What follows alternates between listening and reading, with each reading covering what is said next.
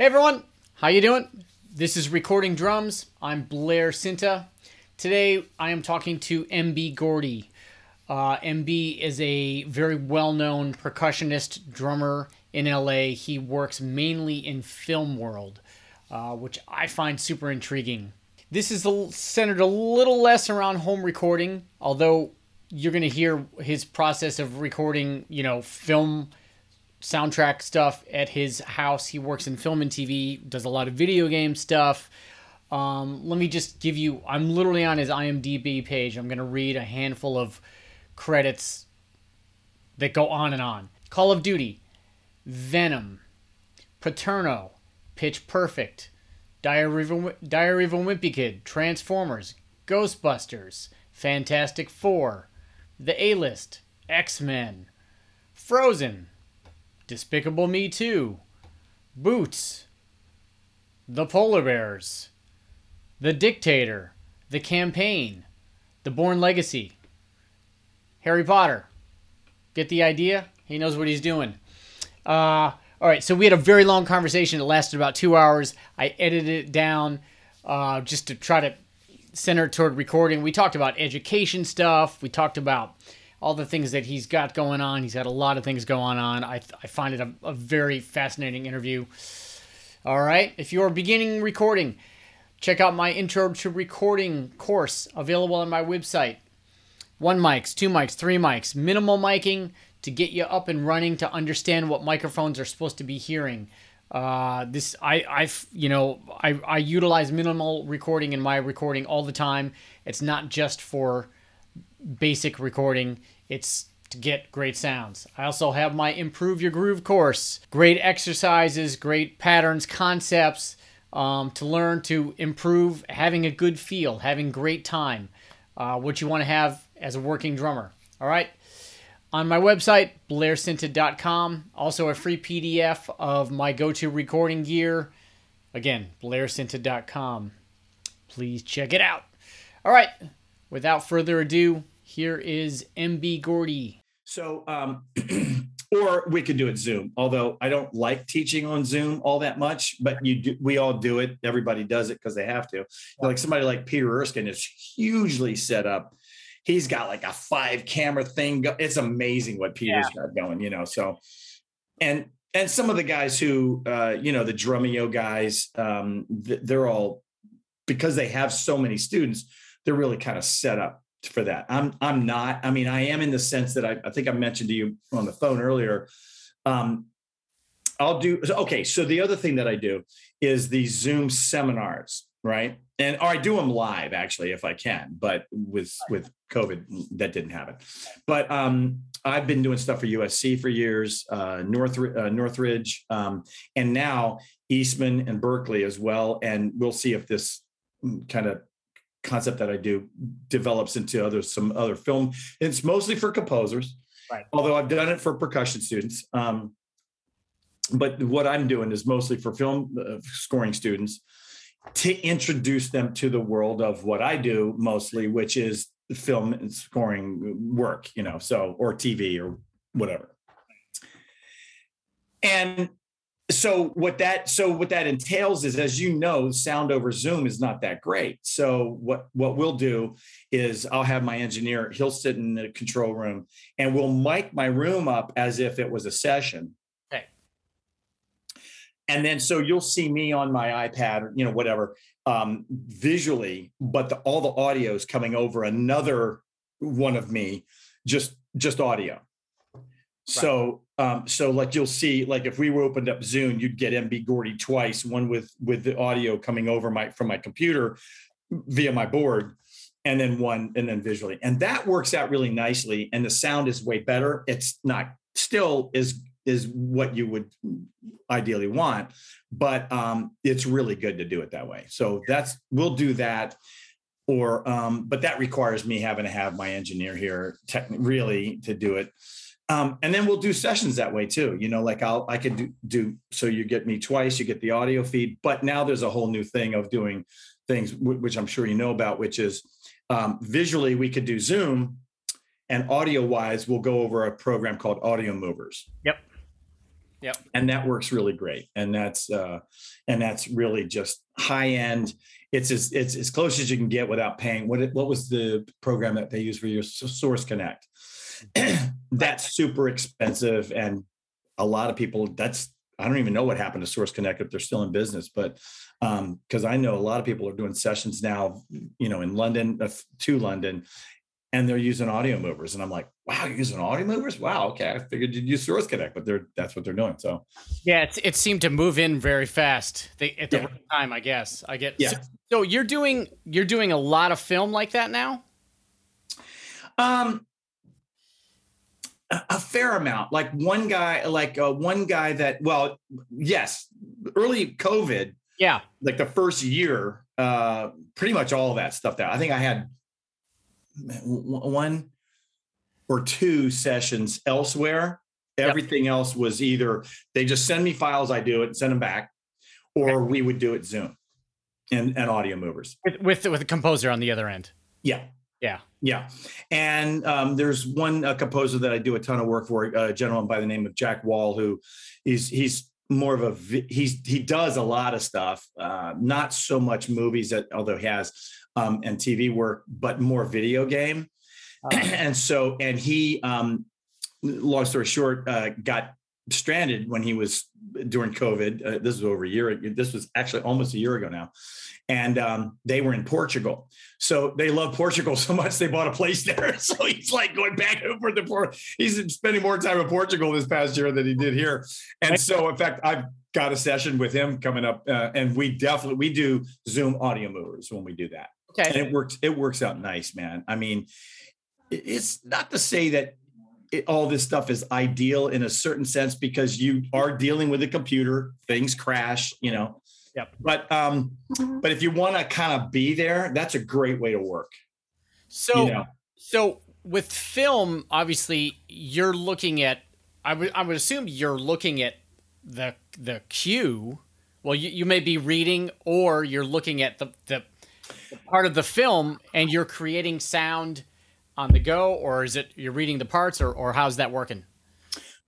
It's twofold. Um, yeah, the answer to that is yes. Sometimes. Uh-huh. Um, uh, uh, uh, so we'll get picture. I don't always need to see it, or or maybe we'll check later. And if certainly the the composer may want to check either if they, if they're here, if they come to my studio, or we're doing it, you know, over the internet. Yep. Um, they'll want to see they'll want to once we get what recorded what we need uh, or what they think we need um, they'll go let me let me check everything make sure stuff's lining up and all that so that we'll watch to picture. But a lot of times when i'm recording no. I mean on occasion it's happened where they go like hey i need you to watch this so you can catch x. Right. You know what i mean? Kind of a little more pro- programmatic in that sense um, which happens but man, more times than not, it's really kind of written out. And if they haven't given me a chart, then I make my own. Um, and and because I need to know, like once I start overdubbing, where the stops and starts are, and any major hits and kicks. Yep. So I kind of prefer at least that the composer give me a basic chart. They don't have to go like, oh, okay, you're going to play Dune Dunes here and Taikos here and Shaker here, and they don't have to line all that out. I they will that it does happen. They don't need to. Right. um, so again we do both. Like when i did years ago when i started having in my home studio um, the majority of the line share stuff that that's when i broke in with bear mccreary and he was kind of breaking in you know from battlestar galactica. Mm. it was all written out. There was a little improv when i got to play tabla. Excuse me or sometimes on some drum set stuff. Um, or whatever, but or maybe Doumbek, but um, and frame drum. But a lot of times, most of the time, the the the the very specific rhythmic stuff, yep, high low relationship kind of thing, Bear wrote, and that's and he's phenomenal because he not not he's not a percussionist, but man, you wouldn't know it. Yeah. Okay. Because he he can he can go like he could just understand rhythmically what an instrument's supposed to do percussion instrument supposed to do right off the bat. Okay. And it's not that's not normal for a lot of a lot of composers. I don't mean that in a in a in a demeaning way. I understand. Yeah, yeah, yeah. It's just that he had this natural affinity of going like, oh, so frame drum, I want you to go boom, boom, right? And he understood understood right off the bat the high low relationship, just as if you would have on conga drums or bongos or you know the same thing with tabla. He understood the shape, so then he can write that out. Then you get to kind of do your thing with it, you know. So this uh, like my brain is spinning because you know when I'm reco- like let's say anyone's recording like a pop tune with a drum kit, you're more or less mic'd up. You're picking, you know, snare sounds, cymbal sounds, whatever, but you're contained, kind of like this is the thing. Yeah. With film. I mean, you're talking. You're, in one sense, you're talking. Okay, a, a composer knows they want a frame drum, but you're you Yeah. may be shifting on the fly because you played tabla five minutes ago, but now it's time for frame drum you got to get the sound right in that moment then you got to read or or line up to picture whatever the complexity of that is like it's like it seems mind-boggling to me because it you know it, I mean, you're obviously incredibly experienced, so you you flow through these things. But the engineering aspect versus the recording aspect, and then reading, you know what I mean? yeah that becomes a that's another layer. And you know it's funny man. I, I i've been, been doing this kind of thing so long and i studied a lot of these instruments. I know a lot of these instruments you know like and there's a hierarchy. I mean i, I found it alex acuna for example is one of my number one idols and he's also a friend. And um he is a master hand drummer you know and when particularly when it comes to latin music. Mhm. and he's a master drummer. Yep. why who says you can't do more than one thing? But you know like we all even composers everybody in this business maybe less so now but for the longest time used to get pigeonholed. It's like and i can't tell you how many times i'd i'd be on a gig or a, a session or whatever and somebody go like oh oh yeah that's right you play drum set i'm going like uh duh or somebody else would go like oh that's right i forgot you play percussion because i always play drums for him right so it was always this weird thing. I studied a very specific thing. I did study some Nigerian drumming. I did study some Senegalese drumming. But oh, and I, I got educated on my own. Okay, have you ever heard of um, so this uh, composer friend of mine, Laura Karpman?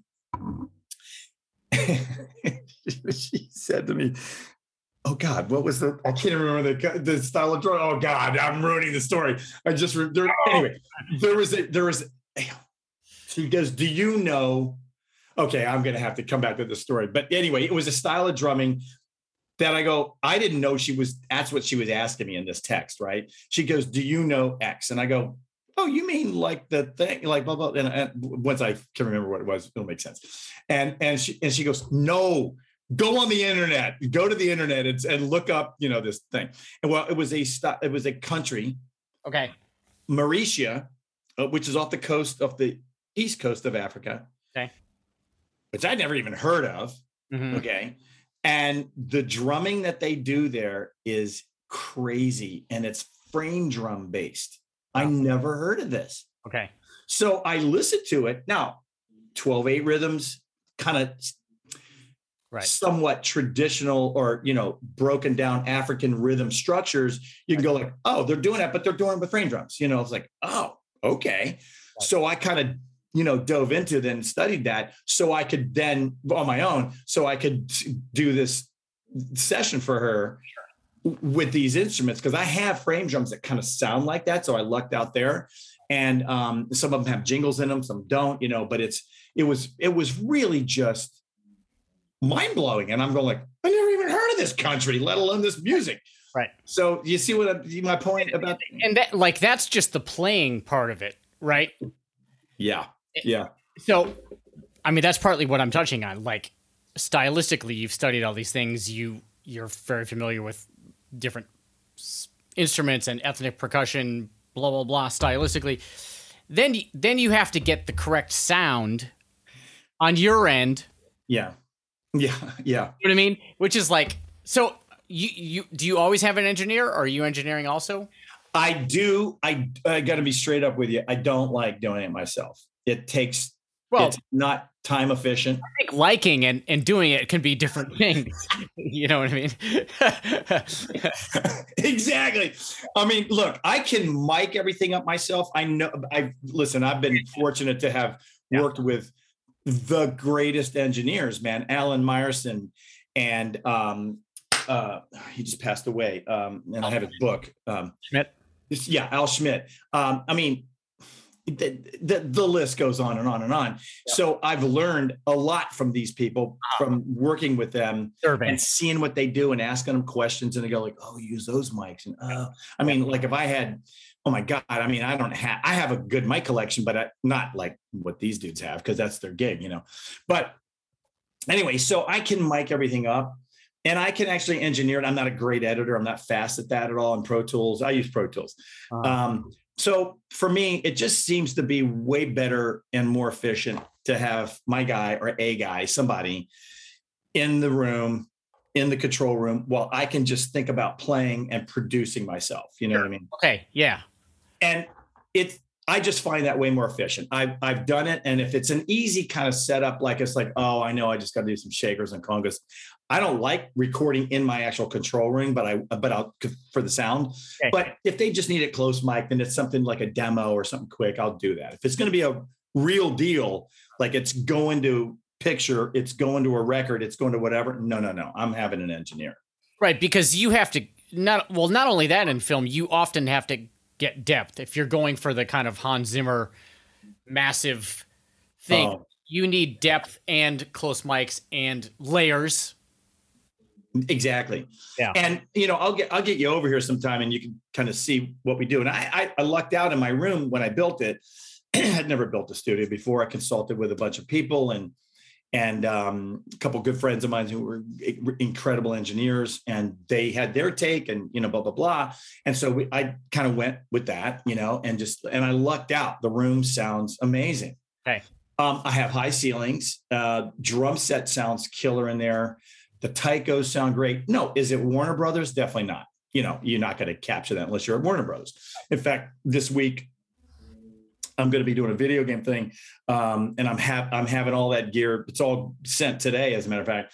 Um, doing it, we're, we're at East West doing a you know the, a big, huge. They Yeah. need that room sound Yeah. and space for all that gear too. That's that's that's there's. I, I just my car. Cartage guy when he left today, he goes, you know, this is going to be two truckloads of gear, right? I go, no, I, I had no idea it was going to be that much. He goes, yeah.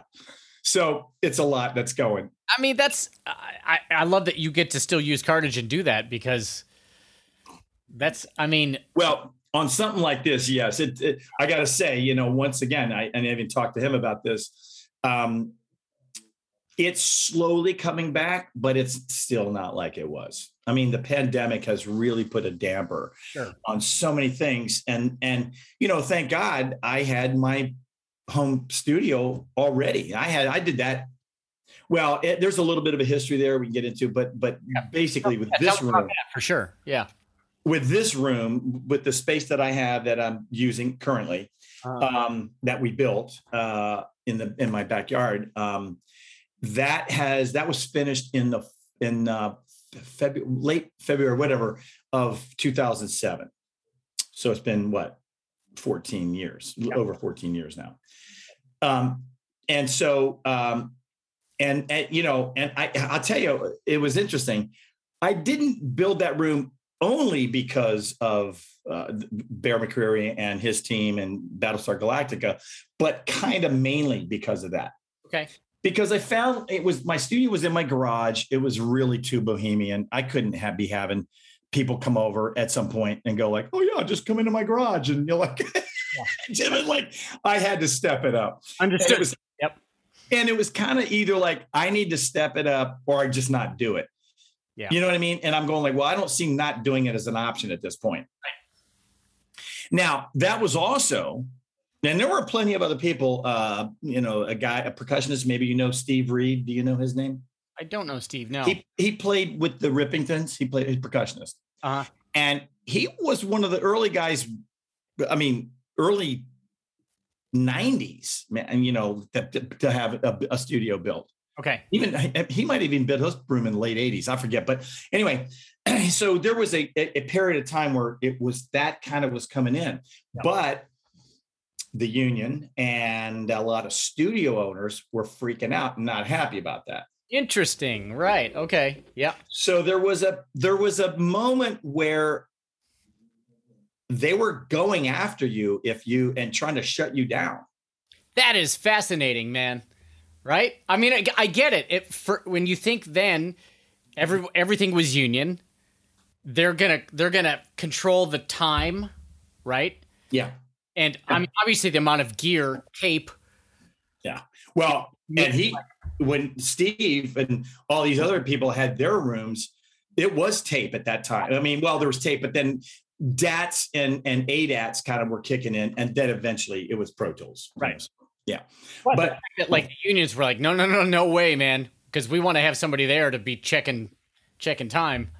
That's yeah, it it was an interesting time, and and it, anyway, obviously we're way past that. Everybody and their brother has a studio now, you know, yeah. and you know what? Thank God, man, because of the because of pandemic. What were people to do? So, right. ironically, so here's what happened. So, if you happen to be one of those people who you know even even after that you know like i didn't really get my chops busted so much about it but um I know that, uh, you know, if truth be known, probably some people, there was me and a lot of drummers had started having their own studios like yourself, you know, but in terms of people who like, and I do play drums and percussion, but then there was a, a percussionist friend of mine, Brian Kilgore has his own space as well.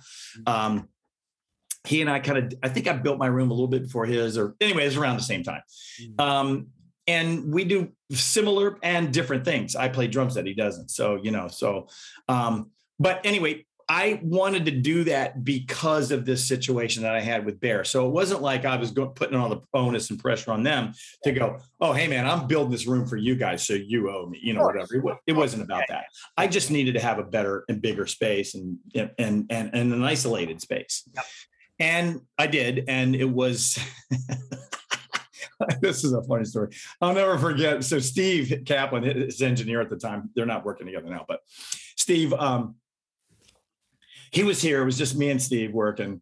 And I said, Hey, Steve, I got to show you, man. I, I, poured the slab, come out. So he gets in the middle, middle of my back. You'll see when you come over. He gets in the middle of my backyard and he looks over to like where I poured this slab and he just stopped. And here's a guy who wasn't even 30 years old yet at the time, no wife, no kids, no, I'm already married and have kids and stuff. And he looks and he goes, shaking his head. And I go, What? What? And he goes, Um, man, are you sure you want to do this? I'm like, what are you saying, man? I'm like, I'm doing this because of you. like, I mean, I like, right, right. And now I'm freaked out. Like, dude, I'm like losing my mind. I'm like, he goes, yeah, dude, because you got kids and you got to think about college, man, and all this. I'm oh, going like, okay, you totally are freaking me out now.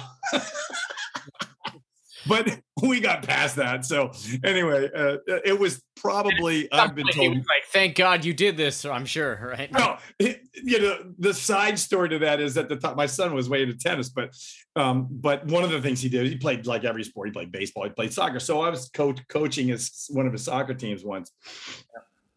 Or like an assistant coach, whatever. So we're at practice, and one of the dads pulls up in a in a, in a red vet, and uh, he walks up and I go, "Hey, man, that's cool, dude. Nice vet." You know, like not my style. Wouldn't do. That's not my game jam, but whatever. I go like, "Cool," and he goes, and he looks dead straight at me, and he goes, "Well, at least you're going to get something back for your midlife crisis." and I was like, uh, "I'm good. It's all good."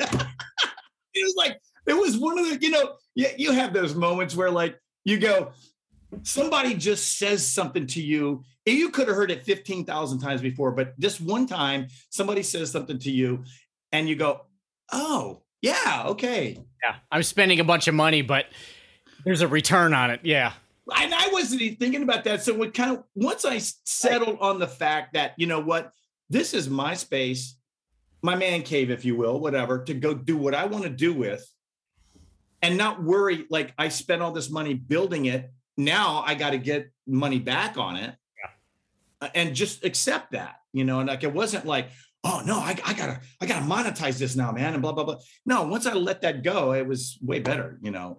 You also obviously had a feeling that the business was changing. That's, I, I'm guessing, that's part of the incentive. Uh, yes, but little did any of us know it's going to change to what it hard how how hardcore it has changed. Okay, so you, you, know I mean? you weren't feeling that so much in 2007. You saw it, but you weren't like, uh, this might be a good idea. I was just doing it because it's like, yeah, I know that people like Bear and a lot of, like, for example, the, another reason it, it even came into play was because I know that he at the time, now I don't know about now, but uh, at least with his engineer at the time, they would never do anything live with the orchestra. They always wanted percussion isolated. And I happened to be the lucky guy to be able to be working with him for 15 years Okay. Um, it's been a few years since I've done anything with him, but um, but for the longest amount of time, I was his guy. And man, I mean, that so we're either going to have to go somewhere to do it, or we're going to do it at my house. Okay. Yeah you know and the other thing i mentioned cartage before you know and that's another part of the equation. Like i can't store all the gear at my house that i own but i like my Taikos now and this new set of Taikos i just got and you know we got a few drum sets here and a bunch of hand drum and just i've got so much gear it's ridiculous. So it's getting pretty crowded but there's no cartage involved. And so people who are doing lesser budget movies don't have to worry about a cartage issue. Yes and you have enough uh, interesting sounding things available. Yeah.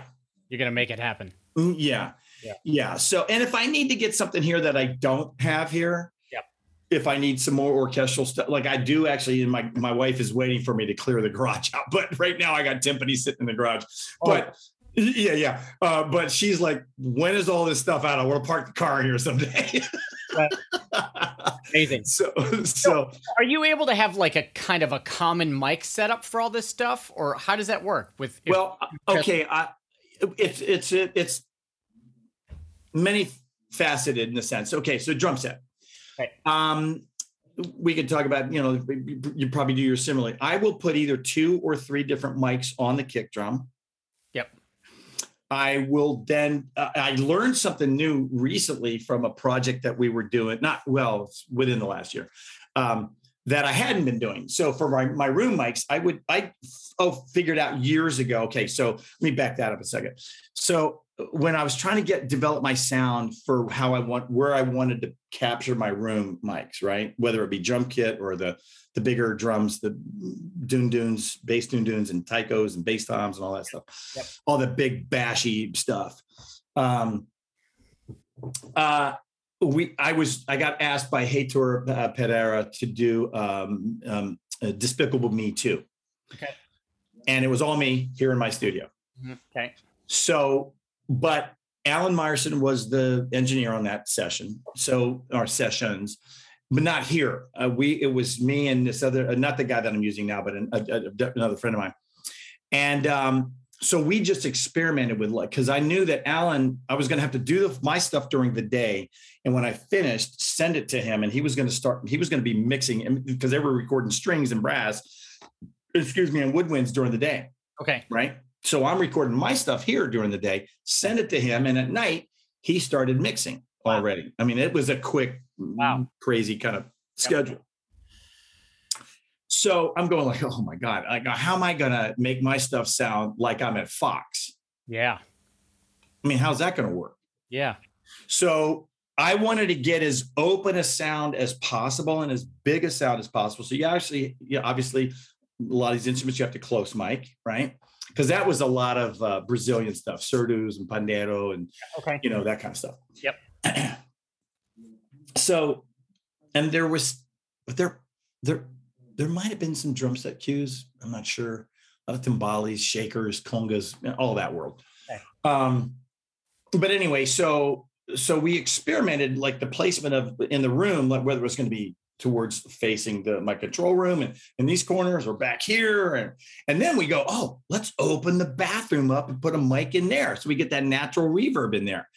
Man you should have heard this stuff. It sounded killer. It was awesome. Wow. But then what he did okay so then i've got room mics and then i i would have overheads and then i might put put a, a close mic as well okay. on whatever the instrument was. Okay, just for one instrument. Yeah. So the, you're and the bathroom mic.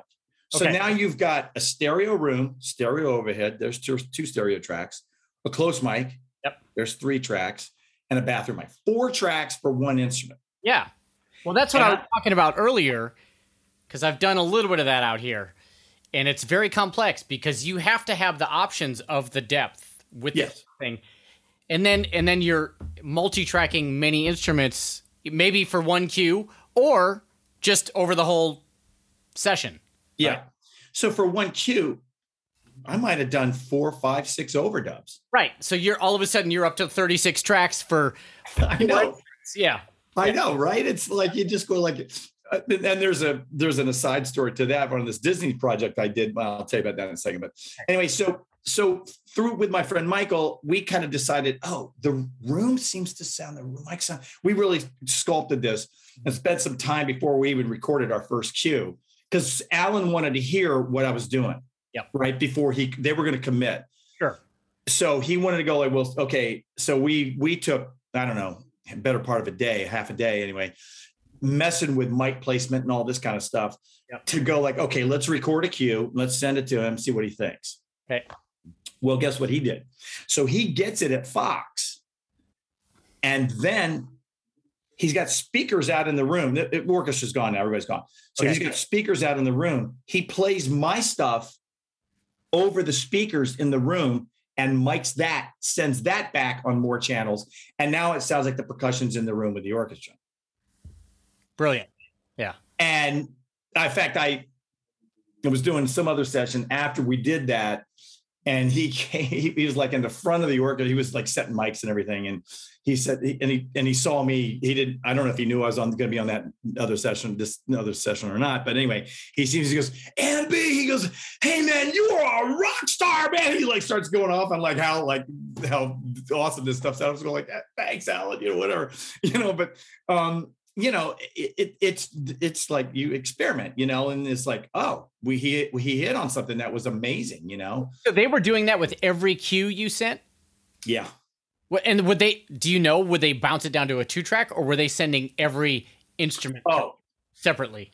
that's a good question no i think they'd send a stereo mix of it Okay, and then have insanely time consuming. yeah yeah no i think it was a stereo once he they got my stuff kind of like uh, leveled where they liked it they'd shoot that onto the room Gotcha. Okay, so they would mix it themselves to go. Okay, that's a good balance. Let's send it out, and then and then record that right, and then put it all back together you know sane. Right, right. Yeah. So now, okay, so now, so now fast forward to just this year. Yep. I think it was this year. Maybe it was the end of last year. I've lost track now. um, I was doing a session for a composer friend of mine. Where you know the uh, oh shoot uh, shoot it's a it's a, it's one of the biggest series on Netflix. They just ended three version three of I mean episode three of this movie series. Okay. Um, damn it, man, my brain today. I can't, I can't remember what that. Anyway, I'll think of that too. Anyway, um, so when we were recording drums, the engineer who was going to mix it called me up, and who I know really well, and and and he said, "Hey, man, so how? And can you send me a rough mix of the of the drum set stuff that you're doing?"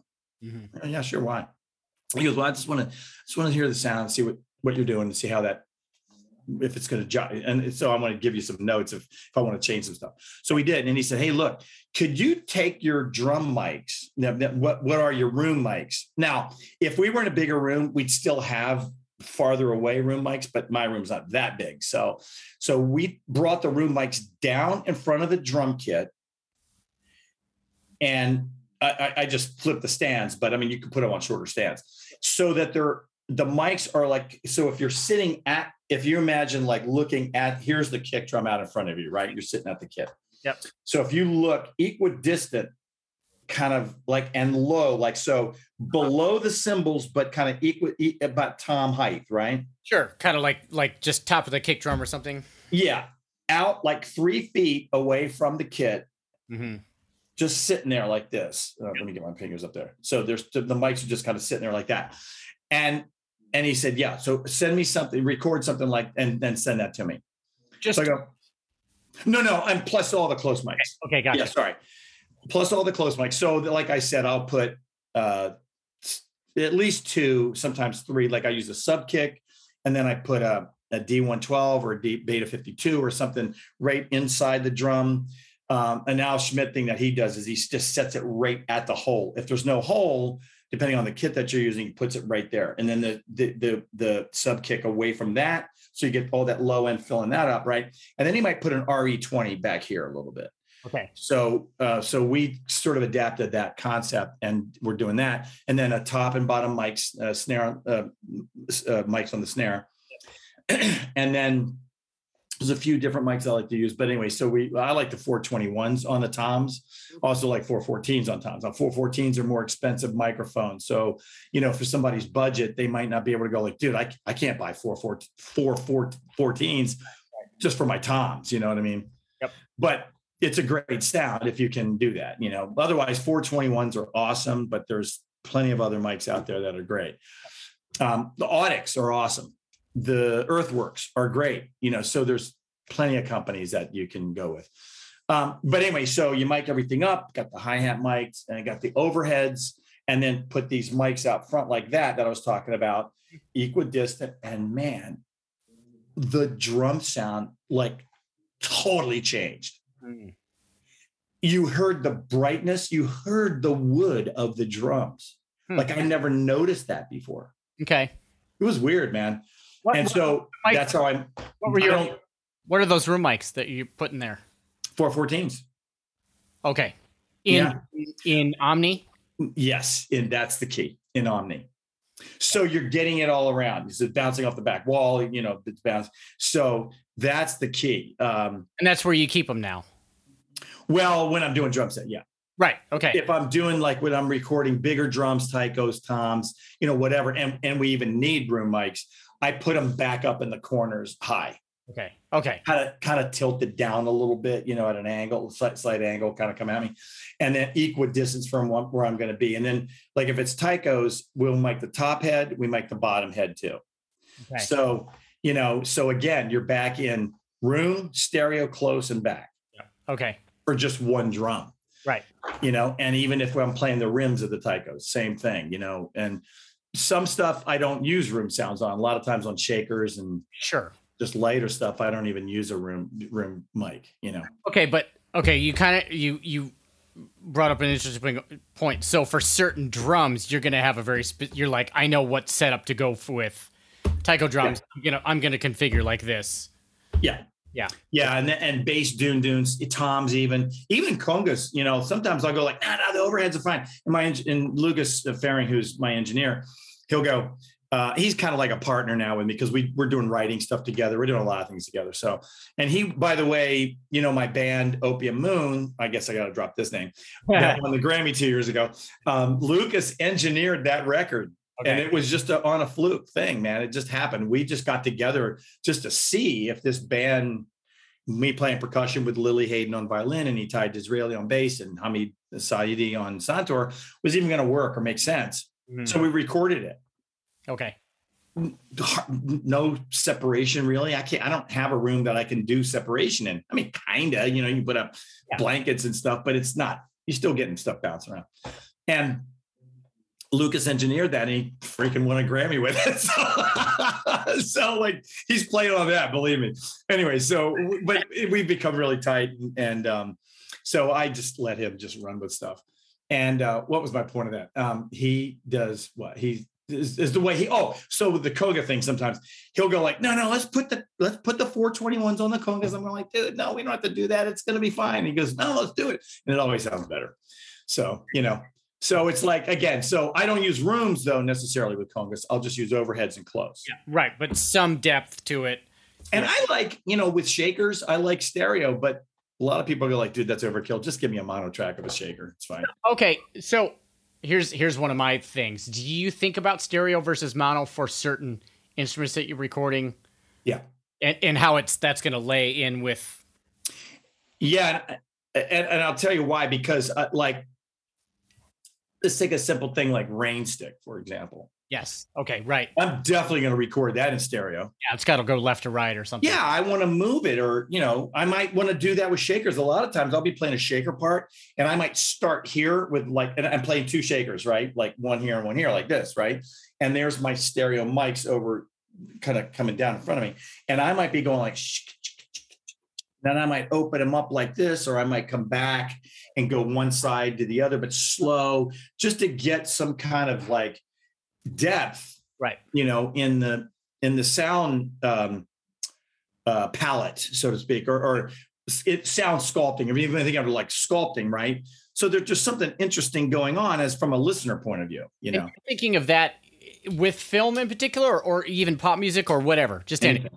Yeah, okay. and you know, I and, and I'll, I I like to get kind of crazy with some stuff, and sometimes like even like the like a lot of composed film. Well, anybody could go like, nah, that's we don't need to go that far. you know, I like to get. I want to. Sometimes I want to get really crazy, and they're just like, no, we don't need that. That's fine. Just give me a shaker part, mono, you know, whatever. Uh, you know, we all, we all go to go down our road and then get shot down sometimes. I, I you know. And, and I love that, man. I mean, that's the you hit asked me earlier about um, you know, input. So I get it, you know, from all ways. I mean, you know, like for example, I mean, as a drummer, you know, it, somebody gives us a chart, you know, or a, a tune. Maybe they don't even give us a chart. Right. We might be just looking at a vocal sheet with chord changes. Right. You know what I mean? And you go like, okay, what am I going to do with this? It's all up to you. It's all up to what is the mu- tune, what is the music telling you to do. Right, right. At the end of the day. So, and a lot of times we'll get stuff, as you well know, uh, you don't even have a bass part down yet. So you're going like, so I guess I'm creating it. Gung, gung, gung, gung, you know, whatever. And or maybe the bass isn't going to do that. So now we don't know going into it if the drum part we're playing is actually really what it should be. Right. That's why it's way better at the end of the day. I think if we at least could cut a few people together, but yeah. you know, again, you know, man, it's it, you know, everything has changed on so many levels that um, they they meaning the composers or arrangers or whatever when they get these files, they'll just figure it out and make it work. You know. So how often in in in, in film music are you getting that option where they're kind of like it's kind of wide open, man. Do your thing. Like, I can't imagine that's very often. It, no, you're right. It, it's there's definitely parameters because there's a cue. It's going to be as it's got to be a certain length. It, it's going to be as long as it is. Yep. It's got to have a end point. It's going to end somewhere in there. Yep. You know, uh, there's going to be stops and starts probably. Yep. You know, it's library music. I don't care what you're talking about. It's going to be, sure. you know, you know, particularly trailer music, which is my partner Lucas and I are, have been writing some stuff, and there's a definite structure to the way that works. Yeah. Yep. You know, and so, uh, and you got to kind of adhere to that, and if you don't, you get notes back. And so, like, if you know, like, this is kind of a standard thing, just give them that to start with. I mean, in terms of form. Yep. You know, everything else inside of it, of course, that's going to be note given you know like they're going to say well try this and try that no don't do that you know whatever and you know you you you're going to get more parameters given to you in that in that sense okay um but i've done certain stuff where it's kind of like I don't know if I should say this example, but I'm going to use it anyway. Um, so I got asked, I got a phone call or an email, whatever, to work on to work on American Sniper. Okay? okay. So I said, of course, I'm going to say yes. I, I pretty much don't say no to much of anything, to be honest with you. But um, so uh, so I go, yeah, sure. So I go, well, who's the composer? So they they said, well, I'll hook you up with with Joe. This is Joe DeBeasi, who, who had actually kind of recommended me mm-hmm. for this gig. So I thought, well, I want to get together with him before the day. And at one point, they thought the session might be here at my place. Okay. But then they realized, let's no, let's go with the big room. And then it was me with all my a ton of percussion gear, and then three drummers. Okay. And so I go, okay, great. Well, I, now if I'm now that I'm principal percussion on this, I want to be a little more organized. So I want to have some my ducks in a row, and like if as we overdub, who's going to do what, and you know whatever. so I start. I go to Warner Brothers. They get me on the lot. I go into the and Clint Eastwood has a has a little small studio. You know, the the, the scoring stage there is named after Eastwood scoring stage is named after him because he put all this money into it years ago to have it refurbished or rebuilt uh, and remodeled. and so he's got a, a small uh, writing sort of whatever room there on the lot as well. So I go there. I walk in. There's Joe, and I'm thinking all the time Joe's the composer. So I go hey, um, all right, so Joe, hey man, nice to see you, blah, blah, blah. We catch up. There's another guy in there. So I'm thinking that dude's the music editor, right? So I go, okay. So um, so we sit down and I go, okay, well, let me let me see what you got. Let me see the chart and we'll start going to the cues. And he goes, oh, oh no, no, man, there's there's there's no music. I'm going, okay. okay. All right. And then and then the next one is then I go like, okay, well, just you know, let's start looking at the cues, pop the click up, let's go. He goes, oh, no, no, no, man, there's no click. And now I'm now I'm kind of freaking. Right. Because I'm going like you and three other drummers. Yeah. Okay. Wow. Right. Well, we didn't even get right. we're not even there all together yet. It's just me and Joe and this other guy in this room. And it turns out Joe is not the composer, he was the music editor. Okay. Oh, okay. So I go, Clint Eastwood's a composer. So, so I go, okay, well, let's look at the cues. And so he starts, there's five different scenes from that movie that they added percussion on. And so I just kind of take notes and I'm kind of just seeing the cuts and, you know, whatever. I'm just kind of trying to get some ideas. So we talked a little bit more and that was that. We left. And now a whole night I'm going like, oh, what are we going to do? This is, how am I, what?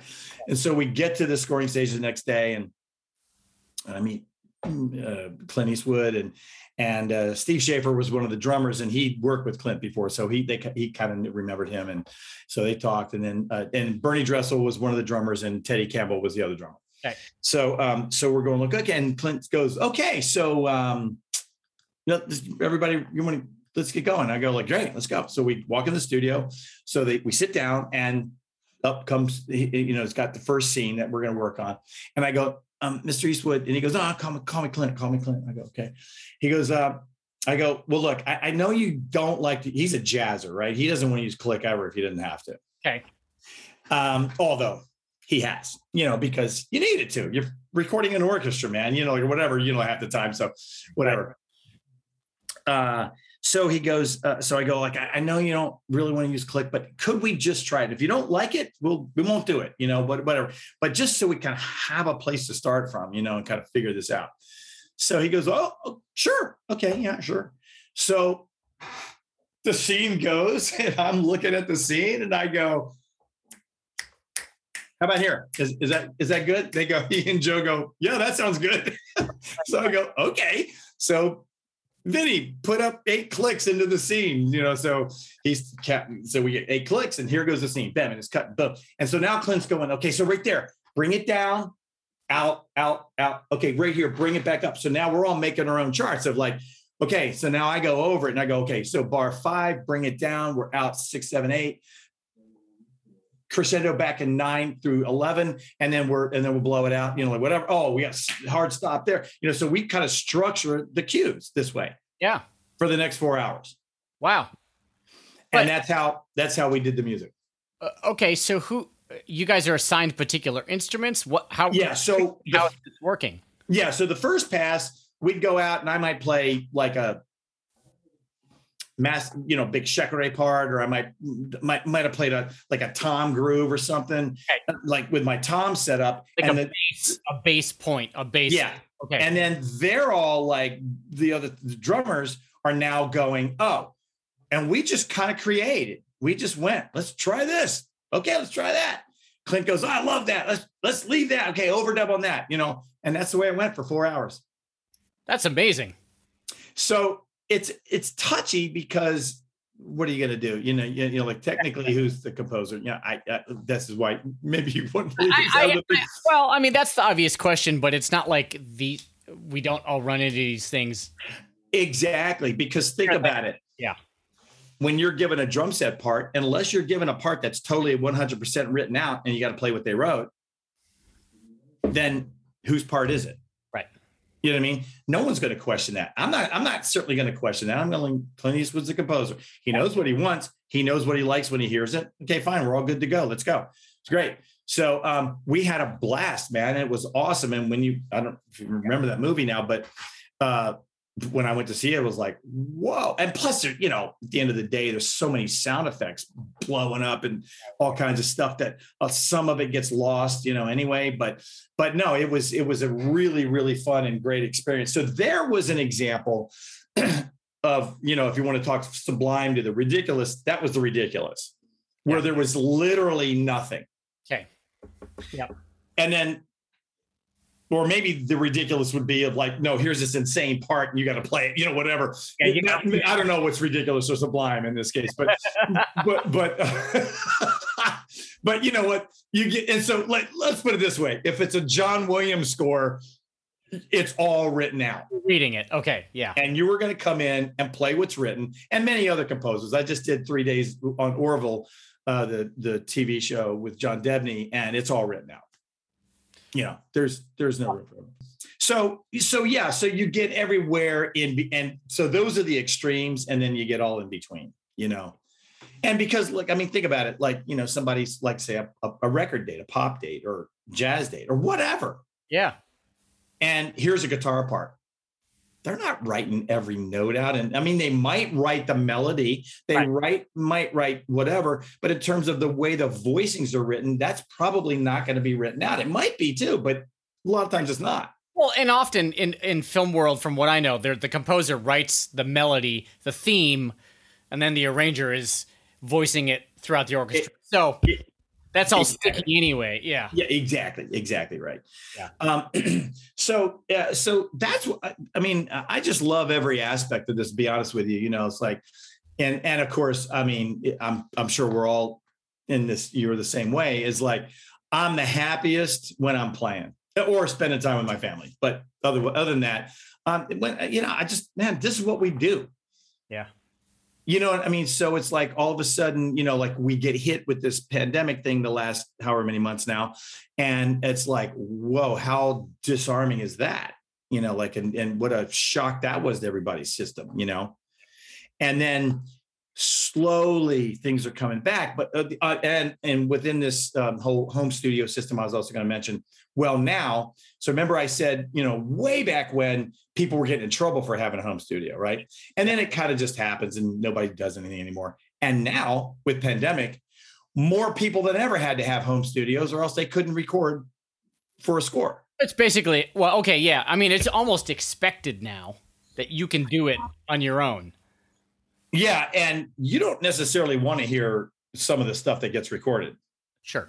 Um, I I'm I will not say names on this one, but so I get asked to do this show and by a composer friend of mine. And I go, great, yeah, let's go. So he sends me the files, and in the files, in the top were the what was in the top of the Pro Tool session was what was programmed, right? Yep. The mock-up. And then below that is was the live players who had all recorded at home. Mm. And I have and they happened to list the instrument and the name of the player. So I knew everybody on it. okay. And it was cool. Yeah. Uh, so I'm going like, oh, are you serious? I'm going to listen to these guys, you know, whatever. Right. Well, long and short of that was it wasn't happening. As, as, a, as a whole. Yes, because if it never dawned on me before, I mean, they make it happening and that becomes the engineering side of it, right? When they mix, Oh man, I heard the final of it and we just go like, holy cow, this is insane. They know how to clean things up, those guys. But you would have not known it at the time. And the problem is this that I discovered that I never thought about. Well, I mean, this would be an obvious. Okay, so you might have somebody that's using Pro Tools and somebody else is using Cubase, somebody else is using DP, somebody else is using Logic, right. and then also completely different microphone or microphones. Right. Not really having had any recording or until this recording and or um, personal recording, I should say, or and, and, microphone placement experience and all this kind of stuff. You get all that, right? Levels of gear, right? Quality of gear. Yeah. Quality, all that. And the fact that when if you never thought about this, uh, I think this is something to point out that your listeners should know about, which is it's obvious when you do hear it in out of out of context that when when an, a group of musicians, I don't care how many you're talking about, are playing together, that intonation and the timing and everything else comes into play as a group of people. So your ears are automatically refining as you go, right? But I can guarantee you that everybody playing this thing are, are all monsters. Right. Okay. But what wasn't happening was playing in the same room together. So now they're playing individually together, which creates a different kind of energy and intonation. Even though they could look at their tune and go like, "I'm in tune, man. I'm right with A440 or A442, whatever they tune to, you know, whatever. It's perfect." Yep. But it's not perfect as a group. Right. And I never ever thought about that before and it became real obvious on that. But you know, you hear the final and you go, "Oh my god, it sounded amazing!" But yeah, they had to tweak, and it becomes a mixing issue then. You know, and a lot of work for the mixers through all this stuff that's been going. On. Times the work, right, right. Yeah, but even and, minor things like timing, you you made, like you're saying, you made adjust in the moment. You know, everybody's going to feel it based on picture or or whatever's happening in the room. Or it's the fatness of it all, right? Because I, I just we just did Orville, and hey, man, we were fortunate that we were back on the on the Fox scoring stage with an 80 piece orchestra, man. Uh huh. That's not been happening much. What they've been doing. Another thing that hap- has happened. This is like I, understand. I'm going to say this now, and I hope I'm correct. At least this is my understanding. That years ago, when when um, Alan Meyerson was working with Hans Zimmer, they kind of they kind of created this thing of the, the what's called striping, right? So you have your orchestra set up at Sony or wherever, Fox or, or Paramount at the time, or even Todd-AO when that was still in business, or Warner Brothers, and so you've got your orchestra set up, everybody's playing, and then they go, okay, but now we need the separation. Yeah. So we've we've got a version that we like of the full orchestra, but now we want to hear everybody different. Yep. So now they cut the strings, and they always cut the strings first. I don't know why, but they do. You'd think they'd cut percussion first, so everybody can play to that, but but they don't. I know where you're going with this. Yes, they cut strings first, then they cut the uh, woodwinds maybe, or the woodwinds with the string. That varies, yep. and harp and piano will be in there if it happens, and guitar, whatever, mm-hmm. and then the brass, and then the percussion. And so you get that, that's called striping. So now you have the separation of these sections and you don't have the bleed of everything. So now you can play a little bit differently than you would with the full orchestra. Sure. Because I'll tell you, yeah. And here's a perfect example of that. So on Orville, uh, one of the other percussionists was the main guy playing snare drum. I was playing vibes and uh, a lot of cymbal stuff, and you know that sort of auxiliary perk stuff. Then there was the timpanist, and there was a guy mostly playing bass drum, but a little bit of auxiliary perk, some bowed cymbal and stuff like this. And then the other guy who was who was uh, section leader, um, assigning parts to everybody, and he was playing. He played toms, or he played bowed cymbal, or he played gong. You know, so everybody's kind of covering similar stuff, but we had designated things to do. All right. well, there was a couple, and then then when then when there was some extra, or if they wanted snare drum doubled, then they'd have this one guy, and I would go down and, and do the snare drum double stuff with him. And at one point, they're going like, he's playing like super soft. I mean, I'm at the other end and I can barely hear it. Mm-hmm. And they're going like, yeah, it's okay. Everything's great. Great take. That that's good. Let's bring the snare drum down a little bit. And now I got to double it. I'm going like, now it's going to be even louder. So now, and I'm going like, how can we play that even that's that much softer? Whereas because it's still bleeding into the room with all those mics up with all the strings, right? Had we been striping, we might have gotten away with where we were at. Yeah. But now you got to play it as a full orchestra, right? And it was delicate, man. I mean, it was kind of, but it's soft, like, yeah. Like, which still is coming out fairly loud, right? Yeah, because they're bright. They're going to take over strings. Yeah. Yeah. So that whole striping thing kind of came into play. My understanding was that it was Alan Meyerson, Hans Zimmer who kind of created that, but I could be wrong. That's pretty standard now, right? Like totally, it happens all the time. And so what was happening and has been happening since certainly it happened before, but certainly during pandemic, when they finally started doing sessions again, it was only striped. I mean, the fact that we were all together these past on Friday, Thursday, Friday, Saturday, that was that's rare now. Yeah. Okay, it, it's happening more, so that's a great thing. But um, but a lot of times they still like this straight thing, so they'll go like, well, TV they kind of need to do it together because there's a quick turnaround on the mix. Okay but the movie they can take all the time you know they're usually it's not that you know much of a time crunch. So they've got plenty of time to get everything put it all together and mix it and then throw it into the pick and then put it in, into uh, into post. But so um what, what percentage so, what percentage of work are you in your room versus in actual studios? And you know i have to caveat i ask this question a lot but and i have to caveat like let's pretend the pandemic you know didn't really exist What's okay. your, your percentage, especially with film and TV? That's fascinating to me. Yeah. Um. Well, let me think.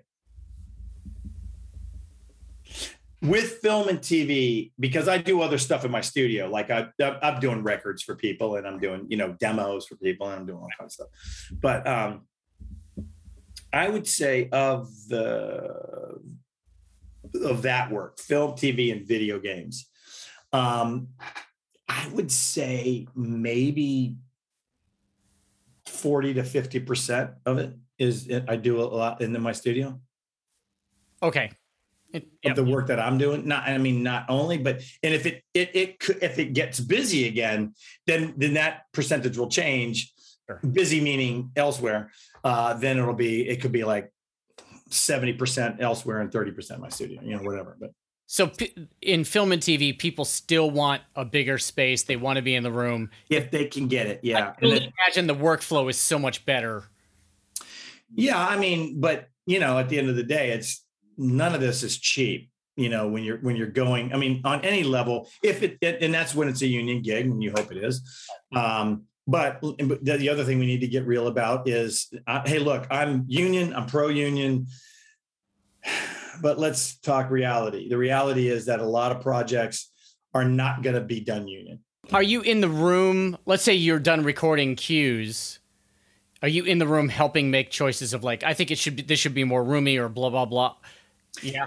If we have to do our own mixing which we do on the stuff that we write you yeah. know like these these um um a lot of it's library music or some trailer stuff recently and yep. and, and then there's there's another thing that we do uh, another buddy of mine from new york and i and then my buddy lucas and myself are doing uh, stuff that we um like this sort of meditation yoga-ish study focus music kind of it's a whole different thing. But that's you know there's parameters that they need when we turn this stuff into them that that they need um that's got to be a particular where they're very picky about you know how they want this stuff to sound. Right. And the sam how they and a lot of it's with samples so how they want this except my stuff i mean i'm going to record myself live. Right. But um but like you know we might put in a breathy string uh, you know a vocal patch or a some of the string patches or some woodwind patches or whatever and th- there's a particular sound that they're going for that we got to go with. You know, yeah. we can't you know. So we'll we'll do that together and we'll sit sit in the same room and go and and i have a you know a, a decent it's not i don't have like an atmos system you know in my studio and i don't know that i'll need it but maybe someday but um, so we're just listening in stereo and i have really good genelec speakers. So you know we we we mix on that you know and and or or a lot of times lucas will take the stuff once we've kind of honed it and like oh we like this mm-hmm. he'll then add some samples do his own stuff at his home studio. Interesting. Okay. And yep. then he may do the final mixing there. Okay. Because he's set up to do that so. Right right. I was doing this uh films work with this composer that i had met. He knew about me because i played on um the crow and he a, uh, one of the guys that was assisting him was an ex USC film scoring student. He said, and Elia, my friend Elia, was saying like, "Yeah, I want, I want to get, I, I really like the percussion on the crow. I want to get something like that." And his assistant goes, "Oh, you you want the percussion on the crow?" He goes, "I can get that guy. I know him." And he's like, what? like, I don't, so again, this comes back. This is one other subject we were talking about with this whole networking thing, right? Yeah. That's what it is, man. You know, it's like this leads to that. And who knows what's going to go where and when and how it just goes, you know? And yeah. sometimes, as you know, there's no rhyme or reason. And if you try to plan it, no, that's a nightmare. Doesn't you can't work. plan most of this stuff. It just work. happens. Yeah, exactly. Yeah. So anyway, so I, I got tight with Elia and he would send a guy over, you know, and we'd record and I'd, you know, or he'd come or whatever. So he hits me and he kept saying, Hey dude, you should get Pro Tools. So we're talking, uh, I want to say probably, uh, probably two, the 2000 by now. Okay. Um, I think it was around 2000 and, um, and certainly by 2001, but I think it was 2000. And um, so he calls me up, my wife, and we had taken the, my kids were super young at the time. We took them on a little vacation down to San Diego. We're driving back, phone rings and I'm talking to him. And he, and he goes, Hey man, hey, um, did you ever get that, uh, get your Pro Tools rig set up? And I go, uh, no, dude, it's a lot of money. I mean, you know, like I, I got kids, man, I, you know, like whatever. And he goes, um, all right, but look, I have a project. I am not going to have time to turn this around and do you know stems down into dat give them to you then you then you record give it back to me and then turn the stems back into pro tools. I'm not going to have time. You got it. He said if you want this gig if you want to do it if you don't it's cool. I understand. It's fine. But if you do want to do it you got to have a pro tool set up. And i and i go well i don't have a pro tool set up. He goes well i i will i will send my guy over. We'll tell him everything you need to get. You can go with him and i'll tell you where you got to go to these different stores and you're going to get Pro Tools here and you're going to get a computer here because I didn't have any of that. Yeah. I mean, I had a funky, but not a computer designated yeah. to do this. Totally. Right. So, so I, I said, well, let me, let me check. Yeah. to check with the boss. Right. So I hung up and so I said, Cindy, all right, so this guy, you know, Elia wants to know if I'm set up in Pro Tools, and I told him I'm not. She goes, well, "I thought you already did that," and I go, "No, I haven't done it. It's I'm looking at like between five and ten thousand dollars right now to do this." Right. You know, and this was, you know, now it's even more. You know, right. you want to get in on a setup like that, you're talking probably fifteen thousand or whatever. But anyway, I go, "No, I'm. Not, I didn't do it yet because it's expensive, and you know, we got two kids, you know, whatever." She goes, Well, you got to do it. You got to. So I go, Really? Okay. So I call Eli back. I said, Bring a guy over on Friday. We'll do it. So we go in town. We go to Santa Monica, get everything we need. That night, we set set it all up, got it all working, got everything going. He came back the next day and recorded me.